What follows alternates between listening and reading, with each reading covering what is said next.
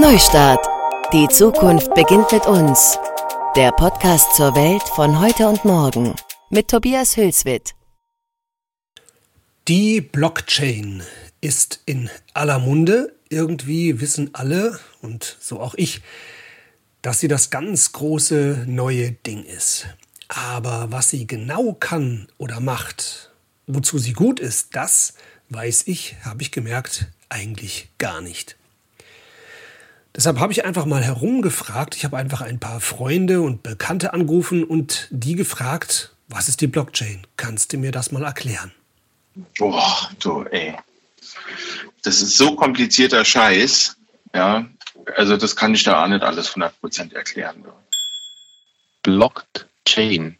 In welcher Zusammenhang? Es gibt eine bei der in Chemie und gibt es eine auch in der Dingsbums, die äh, die Coin, diesen Coin-Ding. Blockchain, ist es nicht ähm, das, was äh, Bitcoin-mäßig abgeht?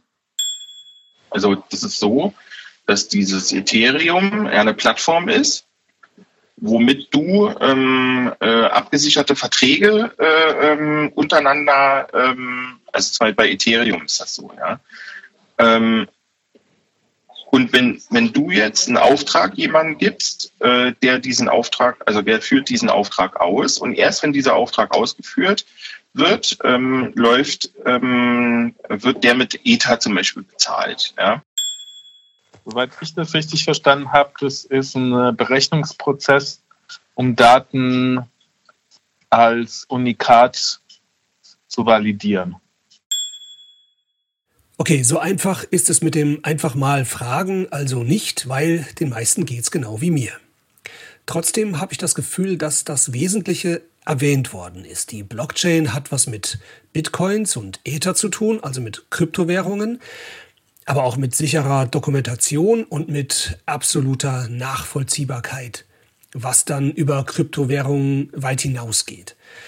Denn sichere Dokumentation, das spielt ja auch in vielen anderen Bereichen eine Rolle, im Warenverkehr, im Finanzwesen, bei Verträgen und Transaktionen aller Art. Und weil ja klar ist, dass die Blockchain eine Form von Software ist, habe ich den Informatiker Jonas Kreusch vom Data Science Zentrum SCATS AI Dresden-Leipzig angerufen der selbst an einer Blockchain-Anwendung arbeitet. Und ich habe ihn gefragt, was ist die Blockchain, woraus besteht die?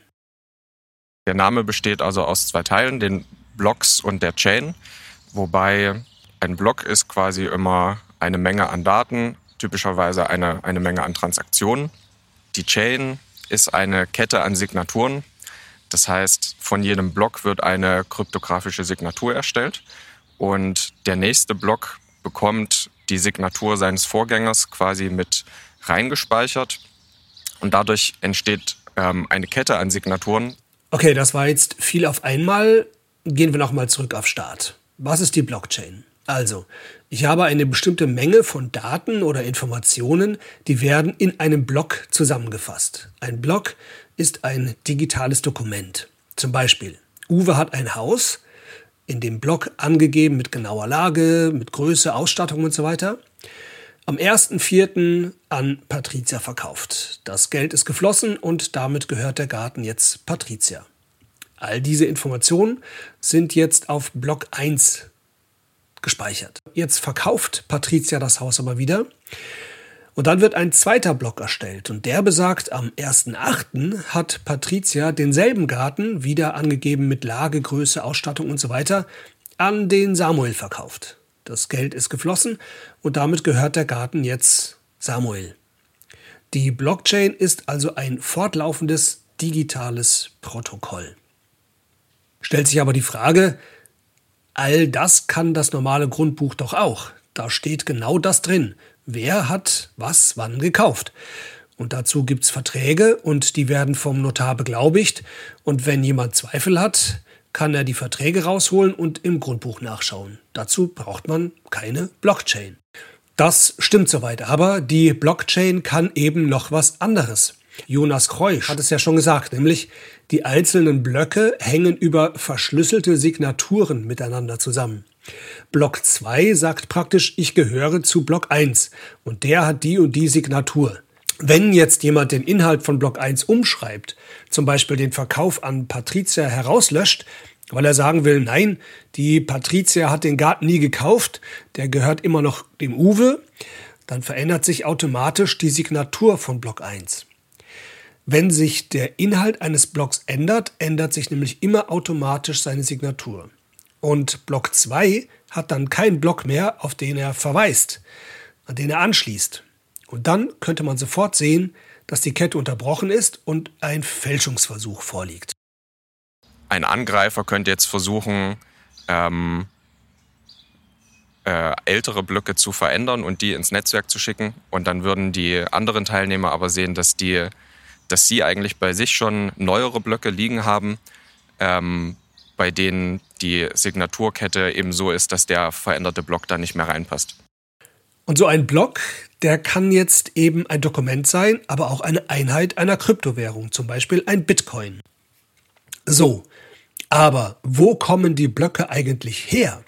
Die werden gemeint, also digital geschürft. Voraussetzung für die Erstellung eines Blocks ist das Lösen einer extrem schwierigen Rechenaufgabe. Und das machen die sogenannten Miner. Ja, und typischerweise sind das auch ähm, Unternehmen inzwischen, ähm, die, die an sich schon eine sehr große Rechenpower selber haben und aber trotzdem mit anderen Unternehmen zusammenarbeiten müssen, um überhaupt diese Rechenaufgabe zu lösen und einen neuen Block erstellen zu können. Genau, also das ist für, das ist für ähm, Privatpersonen kaum noch lohnend, da mitzurechnen, weil die Stromkosten eben sehr hoch sind, vor allem bei, bei Bitcoin. Das sind Unternehmen, die große Serverfarmen aufstellen und dann darin rechnen und Blöcke erzeugen und die dann dem Netzwerk zur Verfügung stellen, um darin Transaktionen zu dokumentieren. Ja? Die sind quasi die, die Betreiber, ja. Mhm. Und die werden dafür auch entlohnt. Die kriegen also immer einen kleinen Prozentanteil äh, des Wertes genau. äh, des Tokens. Also bei, bei Bitcoin zum Beispiel ist es so, dass tatsächlich mit dem Erstellen eines Blockes wird auch neues Bitcoin generiert. Also bis zu einem bestimmten Punkt. Bei Bitcoin ist tatsächlich die, die Endmenge an Bitcoins, die es irgendwann mal geben kann, schon festgeschrieben. Aber bei jedem neuen Block wird quasi ein neues Bitcoin generiert. Und ähm, ein, dieser, dieser Reward wird dann auf die Arbeiter aufgeteilt. Es stimmt also nicht ganz, dass man den Mittelmann komplett ausschaltet. Also wenn die Blockchain die Banken ersetzen würde, weil die Bürger direkt miteinander äh, in, in finanzielle Transaktionen treten können, ohne den Mittler Bank, dann hätte man trotzdem den Blockchain-Betreiber, der noch dazwischen ist und doch auch seine Prozentchen bekommt. Genau, also so ist es zumindest bei Bitcoin. Ähm, es gibt viele, also wirklich sehr viele neue Cryptocurrencies, die eben teilweise ganz bewusst bei, bei ihrer Entwicklung darauf ähm, äh, Aufmerksamkeit gelegt haben, nicht so eine rechenintensive Aufgabe zu stellen und trotzdem Sicherheit zu bieten. Ähm, das heißt, bei manchen ähm, Cryptocurrencies kann man tatsächlich den Mittelmann eliminieren. Aber bei den jetzt etablierten Cryptocurrencies wie eben äh, Bitcoin oder auch Ethereum wird der Mittelmann quasi ersetzt durch einen, der vielleicht günstiger ist.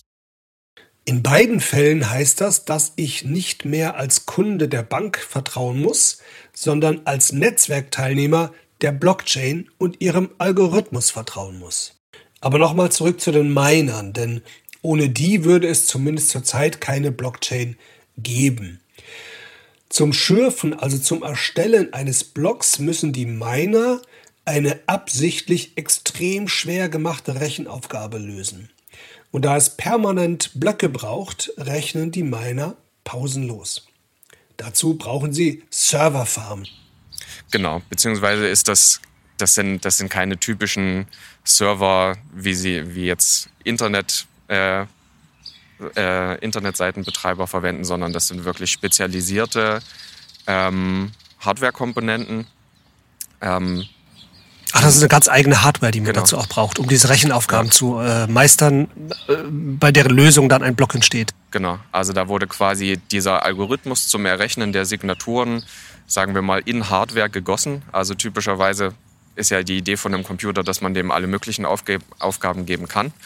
Aber es wird eben effizienter, wenn man genau diesen einen Algorithmus in der Hardware abbildet. Also nochmal, der Algorithmus sagt, wenn diese Rechenaufgabe gelöst wird, entsteht in dem Moment ein Block. Genau, beziehungsweise wird ähm, für den Block eine neue Signatur errechnet, die dann ans Netzwerk geschickt wird und aufgrund der sogenannten Public Key Infrastruktur können die Teilnehmer diese Signatur sehr schnell validieren, ohne großen Aufwand. Und es ist aber extrem schwierig, diese Signatur erstmal herzustellen. Also ist das so, wenn ich jetzt einen Token verkaufe an dich, dann muss ich warten, bis ich einen Block kriege, wo das reingeschrieben werden kann. Genau, man muss warten, bis es äh, Miner gibt, die meine Transaktionen in den Block aufnehmen. Da ist also eine Reihe von, von Minern, die die ganze Zeit äh, alle paar Minuten oder alle paar Stunden einen Block generieren. Und auf der anderen Seite stehen Leute Schlange, die sagen, ich will hier diese und diese Transaktion bitte dokumentiert bekommen in einem Block. Quasi, man, man schickt seine Transaktion ins Netzwerk und die Miner empfangen die Transaktionen und nehmen die mit in ihre äh, neuen Blocks auf. Und dann kann ich auf einer Website sehen, wann meine Transaktion in einem Blog äh, dokumentiert worden ist. Ja, kann ich sozusagen zuschauen. Genau, man, man kann auch bei sich selber auf seinem Rechner quasi ein, ein Client-Programm haben, wo man die, die neuen Blöcke dann empfängt und sieht dann, okay, in diesem Block ist meine Transaktion jetzt dabei. Wie wird man eigentlich Miner? Ähm, indem man viel Geld investiert, viele, viel teure Hardware kauft und auch ähm, viel Strom investiert und da diese Rechenaufgaben löst.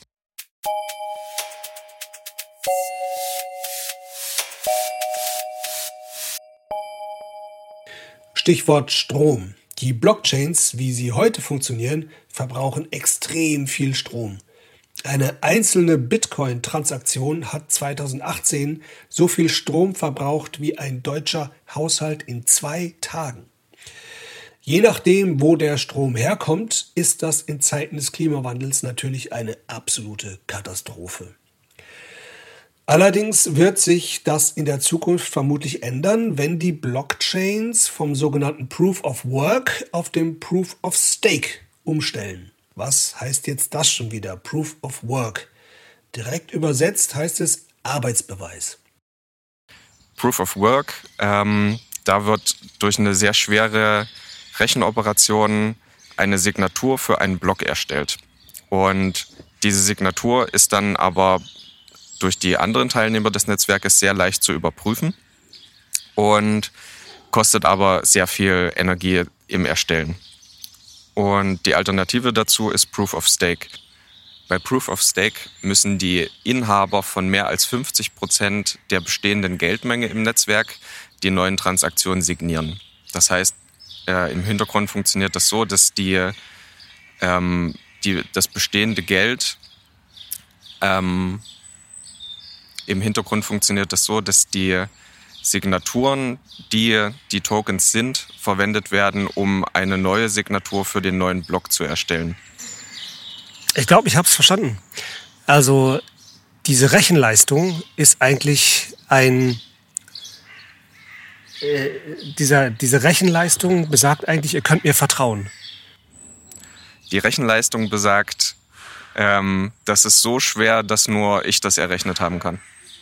Ah ja. Und deshalb könnt ihr mir vertrauen. Genau. Deshalb kann man dieser Signatur vertrauen. Und das Vertrauen kann ich auch anders herstellen, indem ich sage, die Mehrheit die des Geldes oder der, genau. der Teilnehmer an dieser Kryptowährung oder was immer es ist, vertraut dieser Signatur. Und das reicht. Genau. Und die, die Proof-of-Stake-Variante ist aber viel, viel ähm, ressourcenärmer im Errechnen. Also wir sprechen von 99,9 Prozent weniger Strom. Ein technisches Detail müssen wir noch klären. Die Smart Contracts. Denn die spielen in Blockchains ganz oft eine große Rolle. Was sind Smart Contracts? Smart Contracts sind die Regeln unter denen auf die Blockchain geschrieben werden kann oder auch gelesen werden kann. Also das ist jetzt nicht, wie man als Laie erstmal denken würde, ein irgendwie intelligenter Vertrag zwischen zwei Personen, der irgendwie digital vorliegt, sondern das ist wie so eine so Eingangsregeln sozusagen für die Blockchain. Ja, man kann, man kann diese Regeln sehr komplex gestalten. Und wenn man ähm, das vorhin besprochene Problem der Realweltereignisse löst, dann kann man da auch automatisiert ähm, Bezahlprozesse auslösen, wenn jetzt zum Beispiel auf dem Bau ein, ein Baufortschritt ähm, passiert ist. Und der wird dokumentiert, entweder durch Sensoren oder durch eine vertrauenswürdige Person. Steht in dem Smart Contract, if, äh, if Auftrag ausgefüllt, then bezahlen. Genau. Und dann fließt sofort das Geld. So kann man sich das vorstellen. Ja. Und das muss man nicht jedes Mal sozusagen wieder durchkauen oder es muss niemand irgendwo anrufen mhm. und sagen, komm mal bitte und schau, wir sind fertig und können wir schon mal eine Auszahlung haben, sondern genau. das passiert einfach automatisch. Es muss potenziell nicht mehr der Sachbearbeiter des Bauträgers mit dem Bauleiter sprechen und dann eben eine Zahlung freigeben, sondern das wird automatisiert gemacht. Und Ethereum, das ist das Netzwerk, bei dem der Christoph Jentsch, mit dem wir später sprechen, ähm, mitgemacht hat oder mitmacht immer noch. Und Bitcoin unterscheiden sich da ein bisschen, wenn ich richtig verstanden habe, weil Ethereum sehr viel mehr Wert auf, sehr viel mehr Gewicht auf diese Smart Contracts legt und gar nicht nur es um die Kryptowährung Ether geht, sondern um äh, die, alle möglichen Transaktionen. Ja, die versuchen da quasi ein, ein Ökosystem für all mögliche digitale Assets, sagt man, äh, zu bieten, also für digitale Wertgegenstände, sagen wir mal. Und da spielen diese Smart Contracts eine viel größere Rolle als bei Bitcoin jetzt zum Beispiel. Genau, also im Grunde ist auch das, das Übertragen von Bitcoin an eine andere Person ist schon ein Smart Contract. Und das Bitcoin-Netzwerk ähm, bietet eben nur die Möglichkeit, diesen einen Smart Contract auszuführen. Und bei Ethereum wurde von Anfang an darauf Wert gelegt, dass man auch andere Smart Contracts ähm, benutzen kann in dem Ethereum-Netzwerk. Also jede private Blockchain könnte jetzt eigentlich ihren eigenen Smart Contract schreiben, angepasst ja, an ja. ihre. Genau, das ist die, die, die Grundvoraussetzung für den Betrieb einer privaten Blockchain, dass man seine eigenen Prozesse eben in Smart Contracts abbildet. So, jetzt haben wir die ganze Zeit von öffentlichen Blockchains gesprochen. Es gibt aber auch noch die privaten. Worum geht es da? Also bekannte öffentliche Blockchains sind Bitcoin oder Ethereum. Genau, das sind Blockchains, bei denen jeder einfach teilnehmen kann und bei denen es typischerweise überhaupt kein Vertrauen gibt. Also die Teilnehmer vertrauen nur dem Algorithmus und der Algorithmus stellt sicher, dass die Regeln eingehalten werden. Bei einer privaten Blockchain muss man zugelassen werden von jemandem, der schon in der Blockchain ist oder vielleicht gibt es da auch eine, eine separate Autorität. Und private Blockchains sind oder die lösen einen anderen Anwendungsfall. Da wird typischerweise ähm, kein Geld hin und her geschoben, sondern meistens sind das Unternehmen, die schon einen gemeinsamen Geschäftsprozess haben und dabei wird typischerweise keine Information in die private Blockchain geschrieben, die einen großen Wert hat, also die sich lohnen würde zu verändern für einen der Teilnehmer. Und es ist ein geschlossener Zirkel an Teilnehmern, das heißt, die Informationen dringen auch nicht nach außen und es lässt sich eben dann automatisiert feststellen, ob eine Leistung erbracht worden ist. Nehmen wir mal an, äh, über Sensoren zum Beispiel, ob da jetzt äh, diese Autoreifen geliefert worden sind oder nicht. Das äh, lässt sich über Sensorik festhalten dann äh, wird das automatisch dokumentiert auf einem Blog und dann wird auch gleich bezahlt, sozusagen. Solche Abläufe werden dann damit abgedeckt. Genau, sowas könnte man machen. Ähm, wobei man bei, bei der Übertragung von, von der echten Welt in die digitale Welt, ähm, also Sie haben, gerade schon Sensoren angesprochen, das, das ließe sich tatsächlich sehr schön machen, indem man ähm, den, den Sensor auch mit einem digitalen Schlüsselpaar ausstattet und der Sensor quasi seine, ähm, seine aufgenommenen Ereignisse signieren kann und die Teilnehmer der privaten Blockchain auch ähm, seine Signatur dann validieren können. Wenn es keine solche äh, Sensoren gibt, ähm, ist ein sogenanntes Orakel notwendig, dem also die anderen Teilnehmer vertrauen und ein, ein Mensch am Ende, ja, der sagt, in der realen Welt ist dies und das passiert. Und das kann dann also in die Chain geschrieben werden. Das heißt, dann habe ich äh, den Algorithmus, dem ich vertrauen muss, und noch eine Person, der ich vertrauen muss. Genau. Mit Sensorik müsste ich der Sensorik vertrauen, dass die funktioniert. Ja. Und niemals sie hackt gerade. Ja.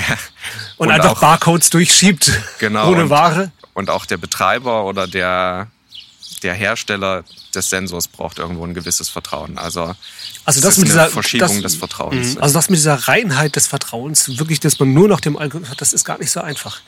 Genau, und auch, ähm, und auch das ist irgendwo mehr ein Vertrauen gegenüber Menschen, weil also selbst ich als Informatiker kann mich nicht hinsetzen und den gesamten Quellcode von einem Blockchain-Programm durchlesen, weil das viel zu viel ist. Das heißt, auch ich vertraue irgendwo den Entwicklern.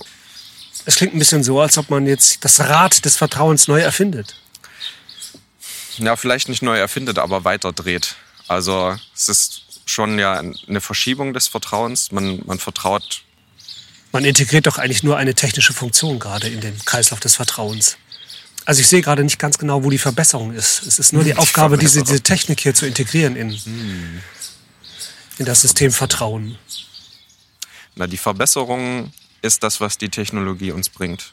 Die ähm, schnellere Übertragung von Geld oder die ähm, unabhängigere Vertra äh, Übertragung von Geld. Also unabhängig von einer Bank. Und auch die, die Geldschöpfung ist, glaube ich, vor allem das, was, wo man freier wird von, von einer staatlichen Kontrolle auch. Also das ist, das ist das, was uns die Technologie bringt. Und Genau, wahrscheinlich, wahrscheinlich erweitert eine neue Technologie nur den Kreis an Dingen, denen wir vertrauen müssen. Führt das auch dazu, dass ganze Branchen verschwinden? Man denke jetzt an Notare, man denke eben an Banken. Das glaube ich nicht. Ähm, sicherlich werden neue Technologien den Sektor sehr stark aufschütteln. Also gerade so den, den Banken- und äh, Juristensektor, der traditionell sehr, sehr konservativ und zurückhaltend ist. Ähm, da werden die jetzt einfach gezwungen, ein bisschen mit der Zeit zu gehen, ähm, um zu verhindern, dass, dass die Kunden da abwandern. Aber aussterben werden die nicht. Also wie vorhin schon gesagt, wenn man ähm, Ereignisse der realen Welt digitalisieren will, braucht man immer noch irgendeinen Mechanismus, dem man vertraut. Das kann ein Notar sein oder, wie wir auch gesagt haben, vielleicht ein, ein Sensor, der Signaturen ausstellen kann, ähm, dem man vertraut. Genau, aber ich denke, aussterben werden Banken und Notare nicht. Sie werden sich nur, ähm, sie werden Akteure in einem, in einem anderen Prozess werden vielleicht.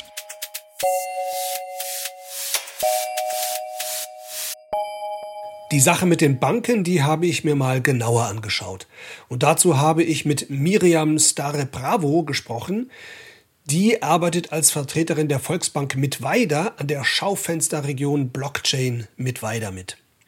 Ich habe sie gefragt, ob die Vision, dass die Blockchain Banken irgendwann überflüssig machen könnte, die Banken nicht nervös macht. Also ich erlebe, dass äh, in der Finanzwelt sehr intensiv äh, daran gearbeitet wird, dass überall Innovationsprojekte laufen und man dieses Disruptionspotenzial der Blockchain absolut ernst nimmt. Ja, und äh, aus meiner Erfahrung, beziehungsweise als Bankerin, äh, bin ich natürlich auch überzeugt davon, dass es auch den Banken gelingen wird, äh, neue Rollen hier zu finden innerhalb äh, von Blockchain-Finanzdienstleistungen. Und wir sind ja gerade erst auch mittendrin, dass dieser Wettbewerb quasi beginnt zwischen den traditionellen Systemen und äh, neuen Finanzdienstleistungen auf der Blockchain. Und für mich ist es also eher nicht die Frage, werden die Banken verschwinden, sondern wird sich die Blockchain-Technologie in den Finanzdienstleistungen durchsetzen. Also es gibt diese Grundprinzipien der Blockchain auf der einen Seite äh, und äh, die klassische Welt der Finanzdienstleistung auf der anderen Seite und beides äh, wächst aus meiner Sicht ein Stück weit zusammen. Wir erleben äh, eine gewisse Nachfrage auch von Kunden mit äh, Blockchain-basierten Geschäftsmodellen, teilweise auch Nachfrage natürlich äh, Leute, die jetzt sehen, wie entwickelt sich auch der Bitcoin-Kurs und da wird natürlich auch Neugierde geweckt. Viele überlegen auch, ist das vielleicht äh, was, wo äh, mich, ich mich äh, auch mit engagiere, mit Geld investiere. Was raten Sie denen? kritisch sehen. Was raten Das Sie sehen wir denen? kritisch, ja, ja. Also hier sollte man wirklich genau differenzieren. Also aus unserer Sicht ist jetzt gerade der Bitcoin keine Assetklasse, also äh, kein reales Investment, sondern äh, das wäre eher Geld, was man übrig hat, um mal so ein bisschen auszuprobieren. Ne? Also, aber eine, eine echte Geldanlage sehen wir darin nicht. Hm der Kurs ist viel zu volatil. Im Prinzip kann man das nur so als sogenannter Daytrader machen, glaube ich. Morgens kaufen, gucken, wann man es verkauft im Laufe des Tages oder so. Aber wir waren ja dabei, was, was ist das Potenzial der Blockchain? Ja. Ähm, da, da sehen wir ja vor allem, dass die Technologie Vertrauen ersetzt oder quasi Vertrauen herstellt, ne, was bisher eben durch die Institutionen vor allen Dingen gewährleistet war. Und ähm, vor allen Dingen in solchen Themen, wo sich äh, die Beteiligten nicht kennen. Ne, also wo, wo man mit, mit Unbekannten Geschäfte macht ne, und da immer so ein gewisses Misstrauen mitspielt, beziehungsweise eben auch da bisher Banken die Rolle übernommen haben, Dinge zu bestätigen. Ne, also da hat natürlich die Blockchain enormes Potenzial. Wenn wir zum Beispiel an den, an den Außenhandel denken, ne, Export-Import-Geschäfte, wo es immer noch auch sehr viel äh, papierbasiert äh, wirklich so läuft, dass Dokumente weitergegeben werden müssen, dass die Bank einen Stempel drauf macht und erst dann die Sicherheit damit da ist, dass es weitergehen kann im, im Prozess von äh, Lieferung und Leistung, dann äh, denke ich, ist, ist ein enormes Potenzial der Blockchain. Es liegt momentan ja auch für uns noch nicht genau auf der Hand, wie rechnet sich das irgendwann. Ne? Weil ich meine, klar sind wir eben auch ähm, in der Situation, dass wir natürlich auch sehen müssen, wie können wir eben unser Geschäftsmodell hier weiterentwickeln, welche Erträge äh, sind möglich. Ne? Und hier sind wir wirklich erst äh, ja, ganz am Anfang auf dem Weg ne? und, und äh, müssen uns überlegen, wie, wie könnte es aussehen. Aber wir sagen immer noch, es ist besser mit dabei zu sein, ohne am Ende das Ziel ganz genau zu kennen, ne? als einfach äh, nur abzuwarten. Ne? Mhm. Wie, was ja auch viele tun. Ne? Viele sagen einfach, es ist für mich das Bild noch nicht klar und äh, ich warte erst mal lieber. Aber wir sehen, dass man doch auch sehr viel investieren muss, dass es lange braucht, äh, um hier Erfahrungen zu sammeln, damit man überhaupt äh, ein bisschen mitmischen kann.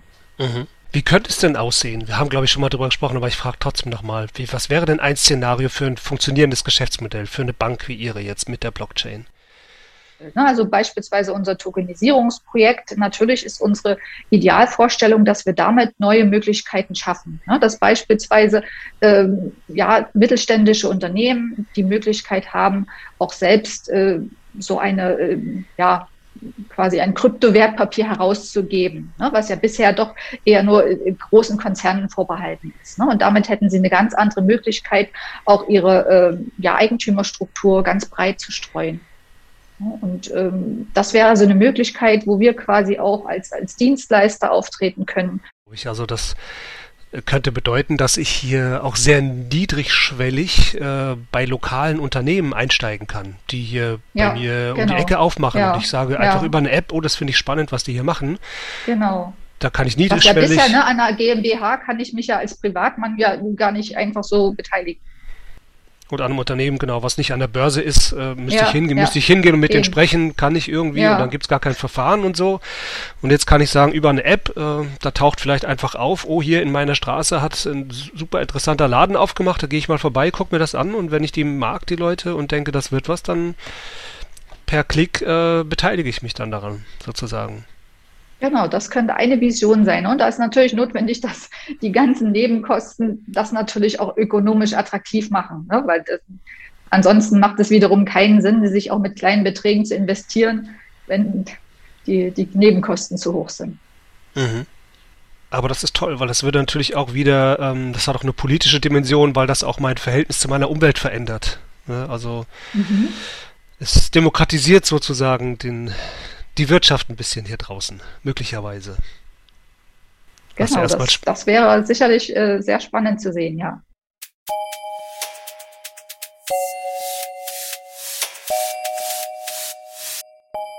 Das war der Blick in die Finanzwelt mit Miriam Starobravo von der Volksbank in Mittweida. In Mittweida lebt auch eine der weltweit zentralen Figuren der Blockchain-Technologie, der Physiker und Softwareentwickler Christoph Jensch. Christoph Jentsch ist einer der früheren Mitstreiter der Ethereum-Plattform gewesen und gilt als der erste Mensch, der eine Firma ohne menschliche Mitarbeiter geschaffen hat. Eine Firma, die nur auf Rechnern existiert. Eine sogenannte DAO, das steht für Decentralized Autonomous Organization. Und er ist Gründer einer Firma für Blockchain-Technologie namens Slockit. Slockit wurde kürzlich von dem US-amerikanischen Unternehmen Blockchains LLC gekauft. Und Blockchains LLC möchte praktisch die ganze Welt komplett neu organisieren auf der Basis von Blockchains. Und mit Christoph Jentsch habe ich auch gesprochen. Wir arbeiten an Key-Management-Themen und Identitätsthemen. Das ist das, was Blockchains gerade stark vorantreibt.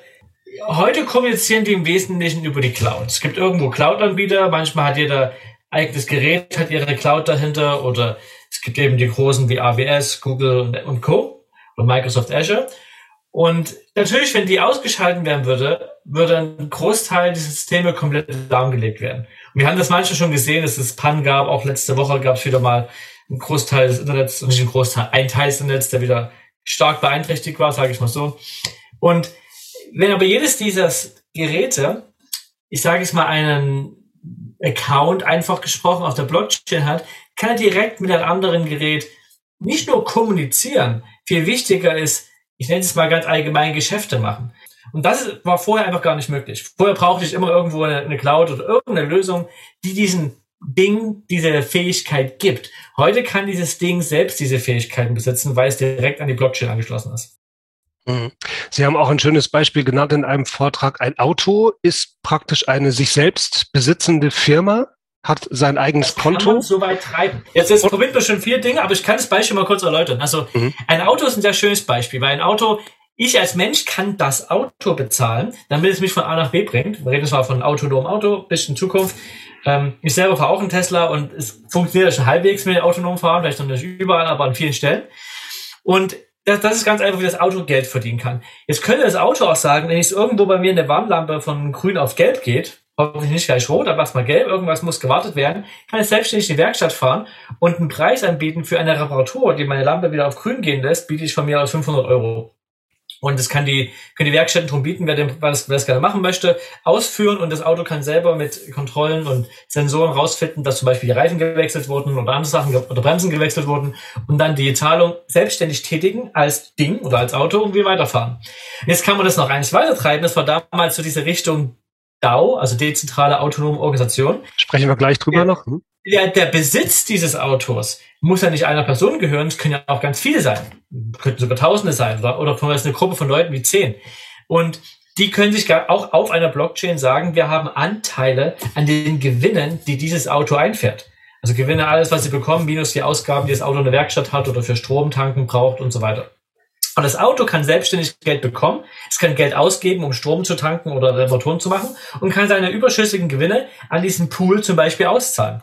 Und dieser Pool kann auch demokratisch oder eher plutokratisch, weil wer mehr Anteile hat, hat mehr Entscheidungen, eben sagen, ähm, was, was das Auto tun soll, nach welchem Algorithmus es funktionieren soll, Großstadt, Land, Autobahn, was auch immer. Das sind alles Möglichkeiten und man kann es direkt auf eine Block in, oder in die Blockchain schreiben und dort organisieren lassen. Und damit hat man dieses Vertrauen, dass diese zehn, hundert oder tausend Besitzer dieses Autos sich nie, nie gekannt haben müssen, nie miteinander sprechen müssen, können es direkt auf diesem System machen und es ist eben nicht etwas, was einfach Google oder Amazon ausschalten kann. Das ist was, was einfach konstant läuft. Und da, da sprechen wir gerne von programmierbarem Geld. Aber Geld ist eigentlich fast schon zu kurz. Wir haben auch programmierbare Anteile. Anteile an Firmen, Anteile an einem Ding. Und das alles ist quasi frei programmieren, konfigurierbar. Und das eröffnet unheimlich große Möglichkeiten, von denen wir gerade erst beginnen zu verstehen, was man damit alles tun kann.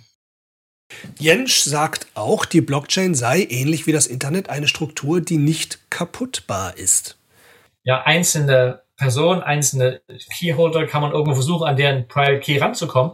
Aber es gibt keinen Single Point of Failure. Es gibt nicht den einen Punkt, den ich angreifen kann, wo ich alles runterfahren kann. Es ist quasi, das System, ich müsste jeden einzelnen Keybesitzer oder Bitcoin-Nutzer angreifen. Und genauso wäre es bei so einem System wie Ethereum, wo ich damals mitgebaut habe. Dort kann man eben nicht nur Geld hin und her schicken oder Bitcoins, sondern eben alle möglichen Art von sogenannten Smart Contracts oder intelligenten Verträgen oder Dingen schaffen, die alles Mögliche repräsentieren können. Die wahre äh, Magie dahinter wird oft später noch richtig zum Vorschein kommen, wenn sie richtig verwendet wird. Es dauert nur oft mehrere Jahre und geht oft nicht so schnell. Aber man hat es bei Bitcoin oder e- Ether gesehen, man sieht es auch bei den sogenannten DeFi, also Decentralized Finance, dass wir Finanzprodukte oder Finanzkonstrukte auf der Blockchain umsetzen und zum Beispiel Kredite zu vergeben und andere Dinge zu tun, dass die schon sehr, sehr stark im Kommen sind und ich sehe dort langfristig auf jeden Fall die Zukunft, dass unser ganzes Finanzsystem in irgendeiner Form auf einer Blockchain aufgebaut ist. Nicht nur, also effizient ist immer so ein Wort, ja, Effizienz im Sinne von sehr wenig Koordination, die nötig ist. Ähm, nicht unbedingt effizient im Sinne von, ja, wie viel Strom dafür verbraucht wird oder wie schnell das ist, wie Transaktionen pro Sekunde. Da ist noch ganz viel zu tun, mhm. damit wir dort weiterkommen. Aber effizient im Sinne von wenig Koordinierung und direkt miteinander ähm, diese Art von Geschäften oder Abwicklungen abzuschließen. Gehen dabei viele Arbeitsplätze verloren am Ende? Das ist gut, das wäre dasselbe Argument wie Industrialisierung, wie jeder Punkt. Also ja, jeder Fortschritt immer hat zur Folge, dass wir irgendwo effizienter sind. Und es gibt in Deutschland ja viele, ich nenne es mal Bürokraten und viele administrative Arbeit, ähm, die würden bestimmt was Lieberes tun. Und wenn wir sehr, sehr effizient sind, bräuchten wir auch alle weniger arbeiten. Und ähm, ich sag mal, das, das ist eine politische Frage, wie man damit umgeht. Mehr effizient ist ja erstmal prinzipiell was Gutes. Es könnte man politisch diskutieren über universelles Basiseinkommen, über wie man das verteilt. Das ist noch eine ganz andere Diskussion. Aber ja, prinzipiell streben wir als Menschheit immer zu, wie man mit weniger Arbeitskraft Maschinen für sich arbeiten lässt, die dann viel abwickeln. Also ja, mhm. klar. Also die Blockchain wirft einfach viele politische Fragen auf, die man vielleicht auch mal angehen müsste. Insofern vielleicht ein guter Impuls.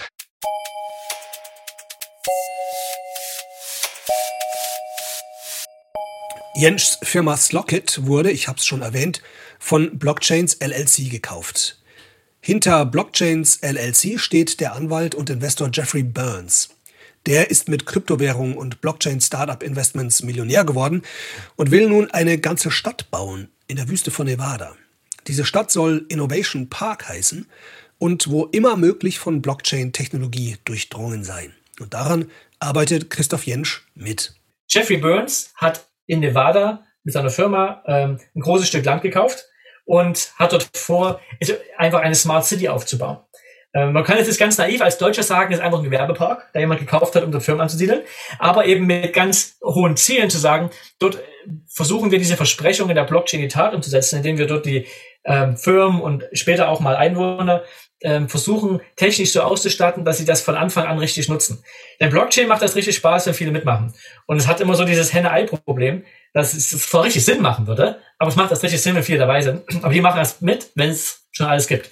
Und wenn man so eine Stadt aufrichtet, kann man versuchen, viele Dienstleistungen, Infrastruktur, Dinge von Anfang an auf der Blockchain laufen zu lassen. Zum Beispiel Strom kaufen, Anmeldungen, Identity und viele Themen. Und das ist natürlich ein großer Vorteil, wenn man äh, so in so einer Position ist, dass einer das Land gehört, kann man denen, die da drauf geht, zumindest positiv auferlegen, dass sie diese Technologie nutzen. Und wenn das alle tun, bringt es auch sehr viel für alle, die da drin sind. Der Jeffrey Burns schreibt auf der Selbstbeschreibung von Innovation Park, eine Vielzahl innovativer Technologien wird die Art und Weise verändern, wie die Stadtbewohner im Alltag interagieren. Und Blockchain-Technologie wird das zentrale Element davon sein und dafür sorgen, dass die Systeme ehrlich, fair und demokratisch bleiben. Das klingt ja super. Ist es auch realistisch? Das werden wir sehen. Also auf jeden Fall hat er eine große Vision und es hat große Ambitionen und das muss man erstmal hochachten, wenn jemand das so versucht, auch mit seinem eigenen Geld. Ja nicht, dass er jetzt Investorengeld oder versucht gerade auszugeben. Ich meine, ein was anderes immer, wenn jemand andere Gelder dort was tut. Das ist alles noch sein Geld. Und er kann ja das erstmal so tun und versuchen. Äh, ist es realistisch? Ich hoffe ja. Ich frage es nur wann. Ja, viele sind immer, wenn sie sowas hören, sie denken, ja, es muss in fünf Jahren dort eine Stadt stehen. Das ist nicht realistisch. Ja, Das ist natürlich wenn man aber davon ausgeht, dass man irgendwo große Gebiete erschließt und wenn man mal schaut nach China, wie schnell dort Gewerbegebiete in Anführungsstrichen hochgezogen werden oder Städte, so ist schon viel möglich. Und Smart City ist ja auch ein Thema, was jetzt auch nicht ganz neu ist. Aber das Problem, wenn man bestehende Städte umzurüsten, ist immer sehr, sehr schwer. Aber wenn man eine Stadt von neuem beginnt und jetzt gerade eben solche Dinge tut wie das Straßennetzplan, die, die Versorgungslinien und so weiter, kann man von Anfang an versuchen, das so digital zu gestalten, dass eben ein Fußabdruck, sage ich mal, auf der Blockchain da lässt und dort auch ansprechbar ist. Die Blockchain ist auch sowas wie eine große öffentliche Schnittstelle oder API. Und wenn ich die Dinge, die ich baue, dort die Schnittstelle darauf baue, können dann Programme, DAOs oder was auch immer auf der Blockchain in irgendeiner Form damit interagieren. Mhm. Das ist letztendlich das Ziel. Und wir bauen eigentlich mehr dort eine Art ganz Basisinfrastruktur für eine Stadt auf Blockchain-Ebene. Stelle, also die Blockchain klingt ja äh, auf ein bisschen anarchisch, aber letztlich ist ja alles sehr regelbasiert, extrem regelbasiert. So eine Blockchain vernetzte Stadt wäre extrem regelbasiert. Jetzt die dystopische Vorstellung wäre, dass wenn man durch irgendeinen dummen Bug oder Zufall ein Device von mir oder ich einen Fehler darin mache und gegen ein Smart Contract verstoße und rausfalle aus dem System. Wir alle kennen sowas, was gebucht. Wir kommen in ein Hotel, die sagen, ja, Entschuldigung, Sie haben hier ein Einzelzimmer statt ein Doppelzimmer. Man sagt, ich habe ein Doppelzimmer äh, buchen wollen und die sagen, ja, aber ich kann nichts machen. Das System lässt es nicht zu. Ja, dass man, dass dann einzelne Menschen in die Situation geraten, indem sie einem absolut übermächtigen System gegenüberstehen, das regelbasiert ist und sie nicht mehr reinlässt. Äh, das lässt sich aber hoffentlich, hoffentlich irgendwie umschiffen. Das ist eine reine Softwarefrage. Und ja, die Systeme müssen auch so gebaut werden. Ähm, wir sind halt jetzt noch, jetzt noch, nicht mehr so wie vor fünf Jahren, wo wir das alles angefangen haben, aber immer noch sehr auf einem sehr niedrigen Niveau. Also wenn Sie zum Beispiel mit dem Computer nicht über Ihre Nutzeroberfläche wie Windows oder irgendein schönes Betriebssystem, was schön bunt und viele so Klicken hat, reingeht, sondern auf eine Kommandozeile sind, auf der Kommandozeile ist es ganz ähnlich. Wenn ich dort auszusehen was tippe, was lösche, ist das gelöscht. Und da gibt es auch kein rückgängig machen. Und es ist aber auf dieser Kommandozeilenebene kontrolliere ich meinen Computer sehr, sehr, sehr direkt. Bin zwar sehr mächtig, aber ja, ein Fehler und alles ist weg. So, und dafür gibt es jetzt schöne nutzerfreundliche Programme oben drauf. Die fragen einen nochmal dreimal, ob man das wirklich machen will. Die schätzen die Gefahren ein und die navigieren den Nutzer da ein bisschen herum. Und ja, die Blockchain selbst ist so ein bisschen wie dieses Betriebssystem und Kommandozeile. Das muss auch so sein. Das heißt, auf der Ebene ja. Auf der nächsten Ebene oben drüber muss es einfach nutzerfreundliche Programme geben, wo auch, die auch erlauben, wenn ich den Key zu meinen äh, ja, mein, mein Private Key verloren habe, dass ich eine Recovery. Zu meiner Identität zum Beispiel, ne? Richtig. Und diese Dinge werden auch, sind auch alle gebaut worden. Das ist das, wir sind schon an dem Punkt, dass die meisten Protokolle das drinne haben, dass sie, wir sprechen zum Beispiel von Recovery Keys. Ganz tief drin ist es erstmal nicht so vorgesehen, aber obendrauf in den Anwendungen muss es unbedingt sein. Mhm. Wir haben gerade schon von Identität gesprochen. Wird man dann auch wählen können, Blockchain-basiert? Ist auch ein sehr schwieriges Thema. Prinzipiell würde man sagen, ja, sofort, weil es liegt ja fast schon auf der Hand, das System perfekt dafür geeignet. Auf einen zweiten Blick ergeben sich aber viele Probleme, woran auch viele arbeiten, aber die perfekte Lösung gibt es noch nicht. Probleme wie zum Beispiel Transparenz. Man möchte ja nicht, dass jeder sieht, was man gewählt hat. Das ist zumindest noch, was eine politische Wahl zum Beispiel durchführt. Stimmt. Auf der Blockchain sieht ja jeder, was passiert ist. Jede Transaktion Richtig, ist einsehbar. Und das führt nämlich zu viel weit, noch weiteren Problemen. Man kann dort ganz leicht verifizieren, wer was gewählt hat. Und das könnte man nutzen, um zum Beispiel jemanden zu bezahlen. Ich könnte ganz einfach das Smart Contract schreiben. 100 Euro für jeden, der von mir aus die Partei gewählt hat. Und ich kann ja ganz einfach auf der Blockchain verifizieren, dass ich das getan habe und kriege das Geld. Also es gibt, wäre so, so einfach. Automatisch würde das passieren. Voll automatisiert. Und diese Probleme, die so, eben so ein schönes, transparentes, programmierbares System mit sich bringt, die behindern eine richtig faire Wahl aktuell.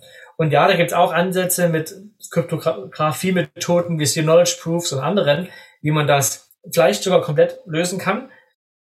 Wenn Sie es mal philosophisch fassen sollten, um welches Menschheitsthema geht es bei der Blockchain?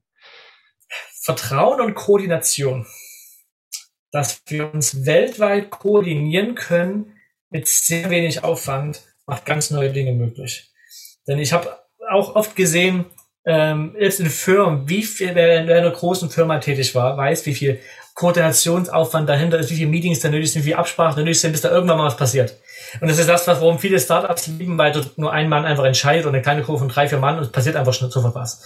Wenn wir das schon merken bei Firmen, Größenordnung ein paar tausend Mitarbeiter, wie, wie schwere Tanker das ist, manchmal ist, dort irgendwo was zu bewegen, so ist bei einer Regierung und sogar weltweit viele Dinge einfach komplett unmöglich. Wenn ich manchmal solche Verschwörungstheorien höre, wie sich da der eine oder andere gesamte weltweit irgendwas verschworen hat wegen Corona oder irgendwas, dann glaube ich das deshalb nicht, weil wir dazu gar nicht in der Lage sind dass sie überhaupt sich so, so viel Meeting, so viel Einigkeit ist gar nicht möglich auf dieser Ebene zu erzielen, weil sie sind alle zu zerstritten, andere Meinungen sich so zu treffen. Das ist einfach so, so schwierig, diese Barriere auf einer großen Ebene oder sogar global sich zu koordinieren und gemeinsam etwas zu tun. Sieht man beim Thema Klimawandel und vieles anderes. Extremer Aufwand. Und die Blockchain bringt den sehr, sehr weit runter dass man sagen kann über eine DAO oder was anderes, ich kann sehr direkt Fundraising betreiben für ein Ziel, ohne Großverträge zu machen, ohne einen riesen drumherum, sondern ich kann sehr direkt eine große Gruppe vertraglich oder vertraglich ist vielleicht schon das falsche Wort, aber vom Ziel her koordinieren und das Binden machen und eben Werte und Geld oder äh, irgendwelche Art tokenisierter Assets kontrollieren. Und das ist, glaube ich, ein Riesenpotenzial für uns als Menschheit. Das heißt, die Menschheit könnte sich selbst weniger kompliziert machen und positive Eigenschaften wie Kooperationsfähigkeit verstärken, aber den ganzen äh, Kompliziertheitskram eliminieren darin. Sozusagen. Ja, aber erstmal wird es meist kompliziert, bevor es wieder einfach wird. Aber ich hoffe, das ist der Weg, auf dem wir sind. Okay, ich bin sehr gespannt. Vielen Dank. Nicht danke. Hat mich gefreut. Also immer wenn von Blockchain die Rede ist, dann ist auch sofort von Bitcoin die Rede. Irgendwie als wäre das eins. Wie kommt das eigentlich? Ja, das kommt daher, dass ähm, die Blockchain-Technologie für Bitcoin erfunden wurde. Das heißt, ähm, da gab es einen ominösen Satoshi Nakamoto, ähm, der die, die erste Version von Bitcoin eben spezifiziert hat. Und der hält sich entweder sehr bedeckt oder es sind vielleicht auch, also man vermutet, dass das eigentlich auch mehrere Personen sind. Also man kennt den nicht, man weiß nicht, wie der aussieht, wer das ist? Nee. Es ist, soweit wir wissen, ist das ein Internetpseudonym, hinter dem ganz viele Leute stecken könnten. Oder nur einer. Oder nur einer. Spannend. Ja. Okay, vielen Dank. Ja, danke für die Einladung. Sie hörten Neustart. Die Zukunft beginnt mit uns. Der Podcast zur Welt von heute und morgen. Dieser Podcast wird gefördert von der Kampagne So geht Sächsisch des Freistaates Sachsen. Mein Name ist Tobias Hülswit. Ich bedanke mich fürs Zuhören, sage Tschüss und wir hören uns in der Zukunft.